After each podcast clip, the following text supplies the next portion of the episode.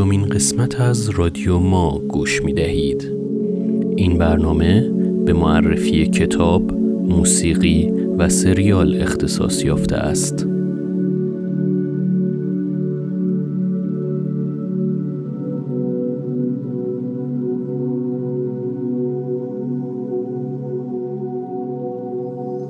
اسمش ساده بود نه اینکه اسم ساده ای داشت نه خود خود اسمش ساده بود ساده کمالی. به خاطر علاقه پدرش به هر چیز ساده ای در دنیا این اسم نصیبش شده بود. تا شش سالگی از اسمش راضی بود یعنی اصلا به خوب و بدش فکر نمی کرد اما اولین روزی که به مدرسه رفت فهمید یک اسم معمولی ندارد. چون هیچ کس با شنیدن آن ساده اسم شخصیت اصلی کتاب قلب های نارنجی است که قصد دارم برای همراهان ما معرفیش کنم. قلب های نارنجی رو کانون پرورش فکری کودکان و نوجوانان چاپ کرده. یک رمان برای نوجوانان عزیز البته بدون شک بزرگسالان نیز از خوندن آن لذت می‌برند نویسنده این رمان بسیار جذاب خوندنی خانم مینو کریمزاده عزیز و دوست داشتنی اهل استان زیبای چهارمحال و بختیاری هستند. قلب های نارنجی نصر بسیار روان و دلنشینی داره و فقط کافیه که شروعش کنید دیگه کتاب رو زمین نخواهی گذاشت. هم به خاطر نصرش و هم به خاطر تعلیق هایی که دقدقه های دوره نوجوانی شخصیت هاش توی فصل به فصل رمان ایجاد کردن. یکی از نکات قدرت این کتاب اینه که مخاطب چه نوجوان باشه و چه بزرگسال خیلی راحت با شخصیت های کتاب همزاد پنداری می‌کنه. از دیگه ویژگی های کتاب قلب های نارنجی به روز بودن اون هست انگار همین لحظه که کتاب رو می‌خونی تکهی کنده شده از روزگار امروز رو داری می‌بینی و چه زیبا نویسنده کتاب تونسته نوجوان امروز رو بشناسه و شخصیت های کتاب رو با دیالوگ های خاصش بسازه. موضوع اصلی کتاب درباره مسائلی هست که نوجوانان با اونها درگیر هستند درباره بچه هایی هست که می‌خوام به هر نحوی که شده دیده بشن و مطرح باشن. درباره رهایی از افتادن توی دامهایی هست که هر لحظه نوجوانان رو تهدید می‌کنه.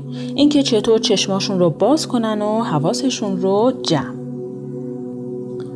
شخصیت اصلی کتاب دختری به اسم ساده هست از یک خانواده متوسط از نظر مالی اما گرم و صمیمی. که در نقطه مقابل اون شخصیت بعدی قرار داره به نام آلما. آلما دختری از یک خانواده متمول هست اما در فضایی آشفته زندگی می‌کنه. سایه تا دیروز تاثیرگذارترین شخصیت بین به اصطلاح برا بچه ها بوده. اما امروز آلما داره یواش یواش قدم در جایگاه اون می‌ذاره و ماجراهای خواندنی در داستان به وجود میاد که باید خوند و دیدشون در کل باید گفت به دلیل واقعی و ملموس بودن شخصیت ها و ماجراهای داستان و نصر بسیار روان اثر باعث شده که بچه ها به خوبی با اون ارتباط برقرار کنن. این نکته توی جلسه اخیری که گاه هم با بچه های کتابخان برگزار می کنیم برامون ثابت شد. بدون استثنا همه بچه ها از خوندن این کتاب لذت برده بودن که این می‌تونه مهر تعییدی بر اثرگذار بودن کتاب قلب های نارنجی مینو کریمزاده باشه. خوندن این کتاب شدیداً توصیه میشه. ناگهان از ذهن ساده گذشت نکند دارد به او زنگ می‌زند. آلماگویان از پله ها بالا رفت. در نیمه باز اتاق آلما را باز کرد. کسی توی اتاق نبود. دری که به ایوان باز می‌شد باز مانده بود. حس نگران کننده ای او را جلو راند. از توی ایوان نگاهش به در باز حیات افتاد. با بیشترین سرعت عمرش شروع کرد به دویدن. همین که کوچه تمام شد و به خیابان رسید دید که آلمان نیست. نه سمت چپ نه سمت راست. نیرویش ته کشید. حتی نای ایستادن نداشت. روی زمین نشست و ممنون که با ما همراه بودید.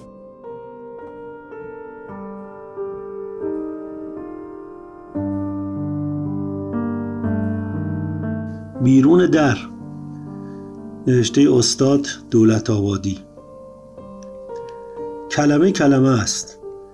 در نحوه بیان هست که کلام چه میزان حج پیدا می کند یا چقدر کاهیده می شود ادای برخی کلمات نه تنها از حجم کلام مایه دارند بلکه زمختی مایه را هم منتقل می کند واژگان در شرح سکوت آدم ها چقدر اندک و چه مایه بی حتی می شود گفت سبک و جلفند حد قایی ذلت نارسایی. چه زیبا میگه آقای دولت آبادی. بیرون در داستانی از زندگی یک زن زنی قوی پر احساس و با درایت که در کوران تغییر و تحولات اجتماعی و سیاسی دهه پنجاه شمسی ایران خواسته و ناخواسته درگیر مبارزاتی شد که موجب آشناییش با یک مرد شد. مردی به نام ماکار ارمنی که زخم دیده و زخم خورده بود. زنی که احساس را در لابلای حوادث روزمره عادی و غیر عادی سیاسی و مبارزاتی گم نکرده بود. احساسش زیبا، پویا و جاری بود. روایتی استاد دولت آبادی از این واقع به نگارش درآورده بسیار دوست داشتنی پر از رمز و راز و جذاب بود. حتما بخوانید.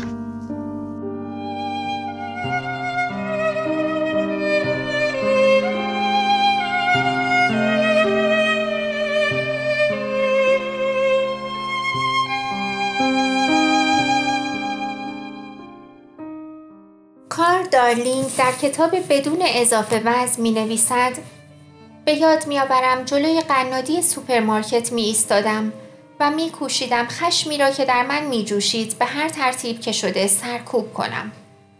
واقعا هم می خواستم از یک نان خامه لذت ببرم هم می خواستم باریک شوم.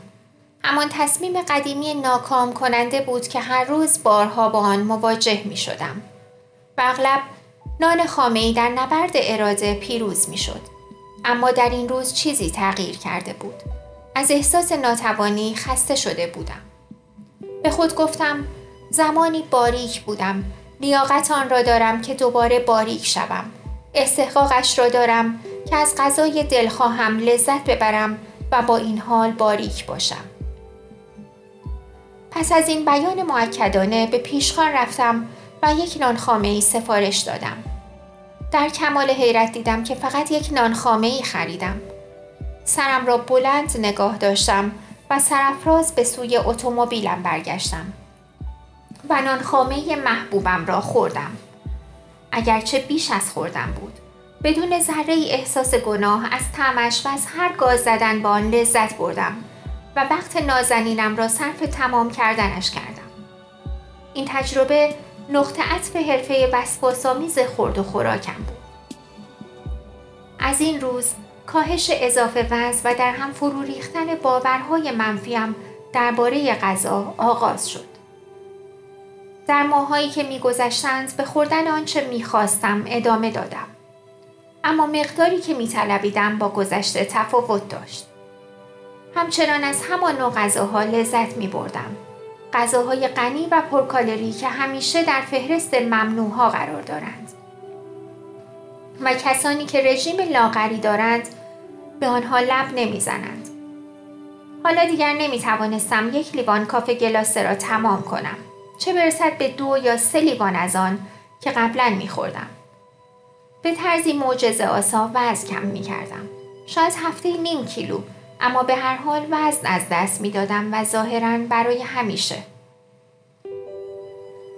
در سالی که روشنبینی یا دست کم بیان نفس جسورانم در قنادی را به دنبال داشت مرتبا وزن کم می کردم. دگرگونی های شخصی مثبت و متعدد حیرت انگیزی نیز در من پدید آمد. افزایش احترام به خود و فقدان بسیاری از گرایش های منفی. وضع زندگیم از بسیاری جهات بهتر شد. اکنون سالها گذشته و هرگز اضافه وزنم باز نگشته است. دقیقا هر آنچه را که می‌خواهم و هر وقت که می‌خواهم می‌خورم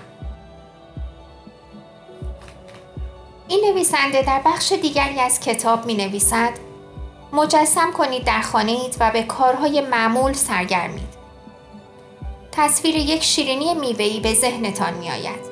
یک شیرینی شکلاتی ژلهدار و خوشمزه. حتی عطر آن به مشامتان می رسد و دهانتان آب می افتد. ندایی آرام در پس ذهنتان به تمسخر می پرسد شوخی می کنی؟ می‌دونی چه به روزت میاره؟ حق با توست.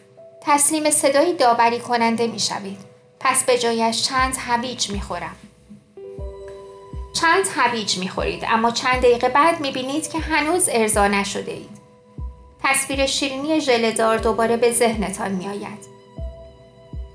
با اندیشیدن به پنیر بینمک با آن می جنگید. به سراغ یخچال می روید و مقداری پنیر بینمک می خورید. اما فکر شیرینی هنوز دست از سرتان بر نداشته است. به این ترتیب چند ساعتی را میگذرانید نصف ساندویچ و یک تکه پنیر و یک هلو می‌خورید همه آنها غذاهای خوبی هستند اما در این لحظه شما چیز دیگری می‌خواهید شیرینی میوهای در افقهای ذهنتان پرواز می کند. و در سه ساعت آخر چه کرده اید؟ کالری های بیش از یک شیرینی مصرف کرده اید. احساس نفخ و انزجار و نومیدی می کنید. با طرز تمایل طبیعی خود برای یک نان شیرینی هیچ کار مثبتی به انجام نرساند. کاردانی در قسمت دیگری از کتابش غذاها را به دو دسته غذاهای ارضا کننده و اقوا کننده تقسیم می کند. به می نویسد می توانید با خودتان بازی کوچکی بکنید تا دریابید غذای ویژه‌ای که می خواهید غذای ارضا کننده است یا غذای اقوا کننده. وقتی به خوراکی تمایل دارید احساستان را تجزیه و تحلیل کنید. آیا شیرینی به هیجان خشم یا احساس تنهایی متصل است؟ اگر به جز تمایلی ساده برای خوردن شیرینی هیچ چیز دیگر را کشف نکردید، می توانید مطمئن باشید که کاملا به شما رضایت خواهد بخشید و به خوردنش ادامه نخواهید داد. حالا بنشینید و رنگ و جسمان را مجسم کنید. عطرش را بو کنید. آرامان را بخورید و از گاز زدن به آن لذت ببرید. به خودتان بگویید برایم اشکالی ندارد که این را بخورم و از آن لذت ببرم. نگذارید به احساس گناه تسلیم شوید. وقتی با یک نانشیرینی به رضایت دست میابید همه آن کالری های اضافی سایر غذاها را که بدنتان واقعا نمی‌خواست حذف کرده اید. اکنون با تصمیم درباره اینکه چه می‌خواهید و چه نمی‌خواهید بر غذا اقتدار میابید. بدنتان می‌داند که چه غذاهایی برایش ارضا کننده است و این را به شما خواهد گفت. من این غذاها را غذاهای ارضا کننده می‌خوانم. پس می توانید از خود بپرسید آیا این شیرینی ارضا کننده خواهد بود؟ اگر ارضا کننده بود آن را بخورید و از آن لذت ببرید. نوعی غذای دیگر نیز هست که آن را غذای اخبا کننده می خوانم. غذای اقوا کننده سر زشتش را پشت چنین صحنه پنهان می کند. باز هم خانه اید و به کارهایتان سرگرمید. به خودتان می گویید احساس گرسنگی می کنم. اما نمی‌دانم چه بخورم. پس یخچال را باز می کنید و تهمانده خوراک جوجه و مقداری پای گیلاس و اندکی سالاد میوه پیدا می کنید. به خودتان می گویید خب بد نیست همینها را می خورم. یک ساعت بعد همچنان دنبال چیزی می گردید تا ارزایتان کند. اما چیزی به ذهنتان نمی آید. هرچه به دستتان آمده خورده اید اما اقوا شده اید. غذایی خورده اید که مقدار زیادی کالری به شما رسانده است بدون هیچ رضایت. کار درست در این وضعیت این است که پیش از گشودن یخچال مکس کنید و انگیزه هایتان را بیازمایید. شاید اصلا غذا نخواهید. بر این صورت دریابید که واقعا چه می‌خواهید. بیاندیشید و با خودتان صادق باشید. آیا به استراحت و آسایش احتیاج دارید؟ آیا از کار یا رابطه تا ناراضی هستید؟ بکوشید دریابید به چه نیاز دارید. گاه نخواهید توانست نیاز را دریابید. شاید در اعماق ذهن مدفون شده باشد یا آنقدر دردناک باشد که در آن هنگام نتوانید به آن بپردازید. در این صورت به جای اینکه تسلیم غذای اقوا کننده بشوید کار دلپذیری برای خودتان بکنید. دوش بگیرید و استراحت کنید. به دوستی تلفن کنید کتاب بخوانید. به پیاده روی بروید یا یک کار دلخواه دیگر. کاردارین در کتابش به نام بدون اضافه وزن به بخشی می‌پردازد به نام خوردن آزادی خواهانه. به می نویسد وقتی برای غذاهای مختلف های غذای ارضا کننده و غذای اقوا کننده را به کار می‌برید در زندگیتان احساس اقتداری تازه خواهید یافت. مراجعانم وقتی استفاده از این فرایند را آغاز می کنند اغلب گزارش می دهند که احساس آسودگی عظیمی می کنند. تشخیص تفاوت های غذاهای ارضا کننده با غذاهای اقوا کننده به شما اجازه می دهد تا آنچه را که به راستی می خواهید بخورید. خوردن آنچه می خواهید کلیدی است برای اینکه آن گونه که می خواهید بنمایید. غذا خوردن بر طبق حوثهای احساسهای منفی مثل خشم و ترس و آزار به شما رضایت بلند مدت نخواهد بخشید. آنا آریان هستم و کتابی که معرفی کردم کتاب بدون اضافه وزن نوشته کار دارلینگ بود. ترجمه گیتی خوشدل که توسط نشر پیکان به چاپ رسیده. امیدوارم که این کتاب رو تهیه کنید، بخونید و از مطالب مفیدش استفاده کنید.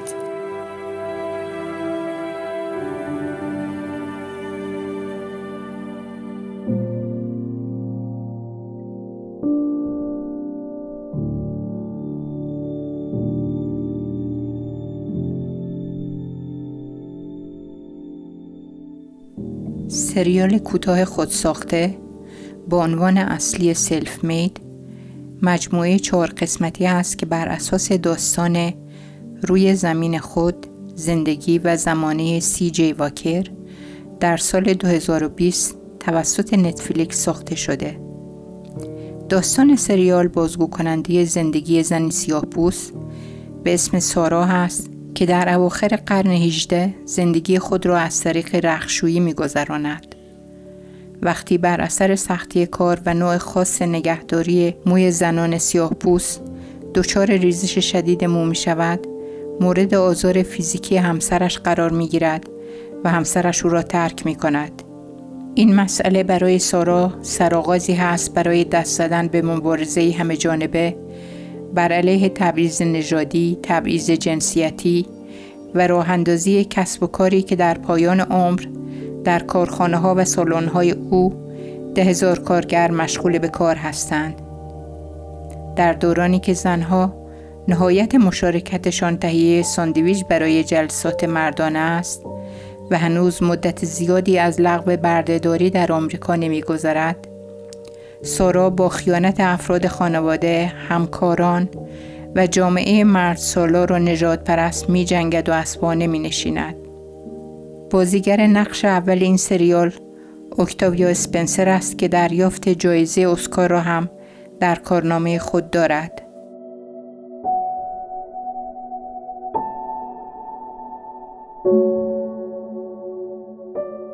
کتاب تفکر زائد نوشته محمد جعفر مصفا در سال 1393 برای اولین بار توسط نشر نفس به چاپ رسید.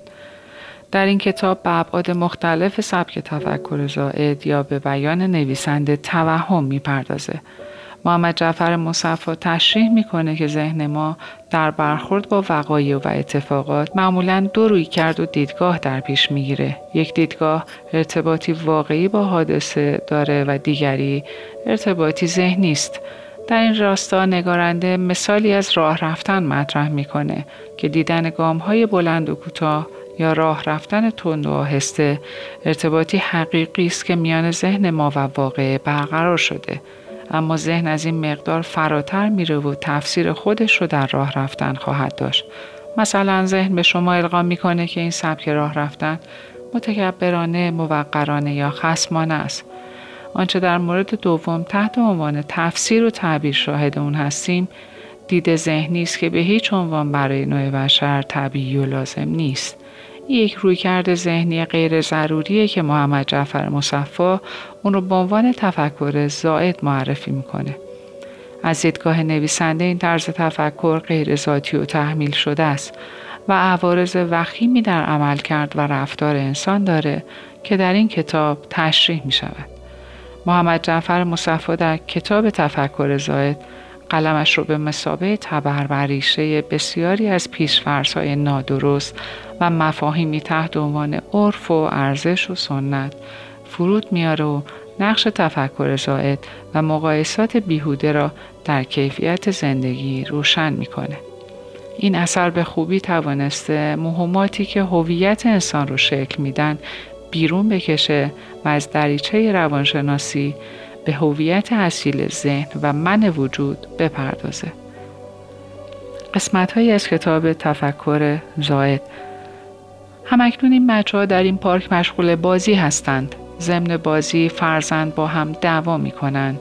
یکی از آنها دیگری را می‌زند و من و شما که شاهد جریان هستیم به علت اینکه ذهن خودمان عادت به تعبیر و تفسیر رفتارها و رویدادها دارد به بچه که کتک زده می‌گوییم چه بچه شجاعی یا چه بچه وحشی و بی تربیتی به بچه هم که کتک خورده می‌گوییم چه بچه ترسو بی دست و پا یا بی ای یا وقتی می‌بینیم یکی از این بچه ها اسباب بازی یا چیز را که می‌خورد به دیگری هم می‌دهد به او می‌گوییم چه بچه سخاوتمندی یا چه بچه حالویی. چیزهایش را بی جهت به دیگران میبخشد و نظیر این تعبیرات که فراوان است و همه ما هم با آنها آشنا هستیم. در روز صدها بار به شکلهای متفاوت، سریع و غیر سریع به وسیله الفاظ، رفتارها و حرکات مخصوص یا نگاه و حتی سکوت رفتار خودمان و دیگران را معنا و تفسیر می کنیم. خب حالا قدم به قدم جلو برویم و ببینیم نتیجه این تعبیر و تفسیرها چیست. بعد از اینکه بچه با تعبیر و تفسیر آشنا شد چه فعل و انفعالی در ذهن او صورت می گیرد و چه استنباطی از زندگی و روابط پیدا می کند. محققا اولین استنباط بچه این خواهد بود که در زندگی و روابط تنها واقعیت ها مطرح نیست بلکه هر واقعیت، هر حرکت، هر رفتار و هر رویداد و جریانی یک معنای خاص هم دارد که مثل سایه نامرئی به آن چسبیده است و همیشه همراه آن است می‌فهمد که کتک زدن یا کتک خوردن تنها کتک زدن و کتک خوردن نیست بلکه یک معنایی هم پشت آن نهفته است غذا دادن به بچه دیگر علاوه بر اینکه یک واقعیت است معنی سخاوت هم می دهد. به این طریق ذهن بچه از شروع رابطه با زندگی یک کیفیت تعبیر کنندگی پیدا می کند. ذهنش عادت می کند به اینکه همه چیز را خالص و به عنوان یک واقعیت نبیند بلکه به محض انجام هر عمل فورا به دنبال معنای آن نیز بگردد و بر عمل خود برچسبی بزند. به نظرش می رسد که عمل بدون تعبیر و معنا ناقص است. مثل اینکه تعبیر و برچسب گذاری جزء جدایی ناپذیر چیزها و رویدادهاست. اینکه بعدها علا رقم درک روشن غذایا انسان به سختی می‌تواند خود را از اسارت زنجیر ذهنیات خود رها کند. به خاطر آن است که از کودکی واقعیت ها و تعبیر ذهنی واقعیت ها را طوری به بچه عرضه و القا کردند که انگار اینها یک چیزند یک چیز جدایی ناپذیر. و به این جهت است که انسان بعدها نمی‌تواند صورت ناب و خالص واقعیت های زندگی را آنطور که هست ببیند به نظر او هر واقعیت حتما باید یک توصیف و تعبیر و معنا هم داشته باشد و اگرچه آن معنا و تفسیر صرفا ذهنی است اما چون از کودکی معنا و واقعیت را با هم و به صورت یک واحد به او القا کردند تفکیک آنها به نظرش مشکل می رسد. رفته رفته که بچه با تعبیر و تفسیرها آشنا می شود متوجه این واقعیت نیز می گردد که اگرچه تعبیر و تفسیرها با الفاظ مختلف و عناوین و توجیهات متفاوت صورت می گیرد ولی همه آنها حول یک چیز دور می زند و آن ارزش است. شکل تعبیرات متفاوت است اما در پشت همه آنها و در محتوای همه آنها تنها ارزش نهفته است بچه هرچه بیشتر با زندگی آشنا می شود و روابط بیشتری پیدا می کند این حقیقت را بهتر و روشنتر درک می کند که انگار هدف زندگی انسان ها و هدف تمام فعالیت ها و روابطشان کسب ارزش و اجتناب از بیارزشی است.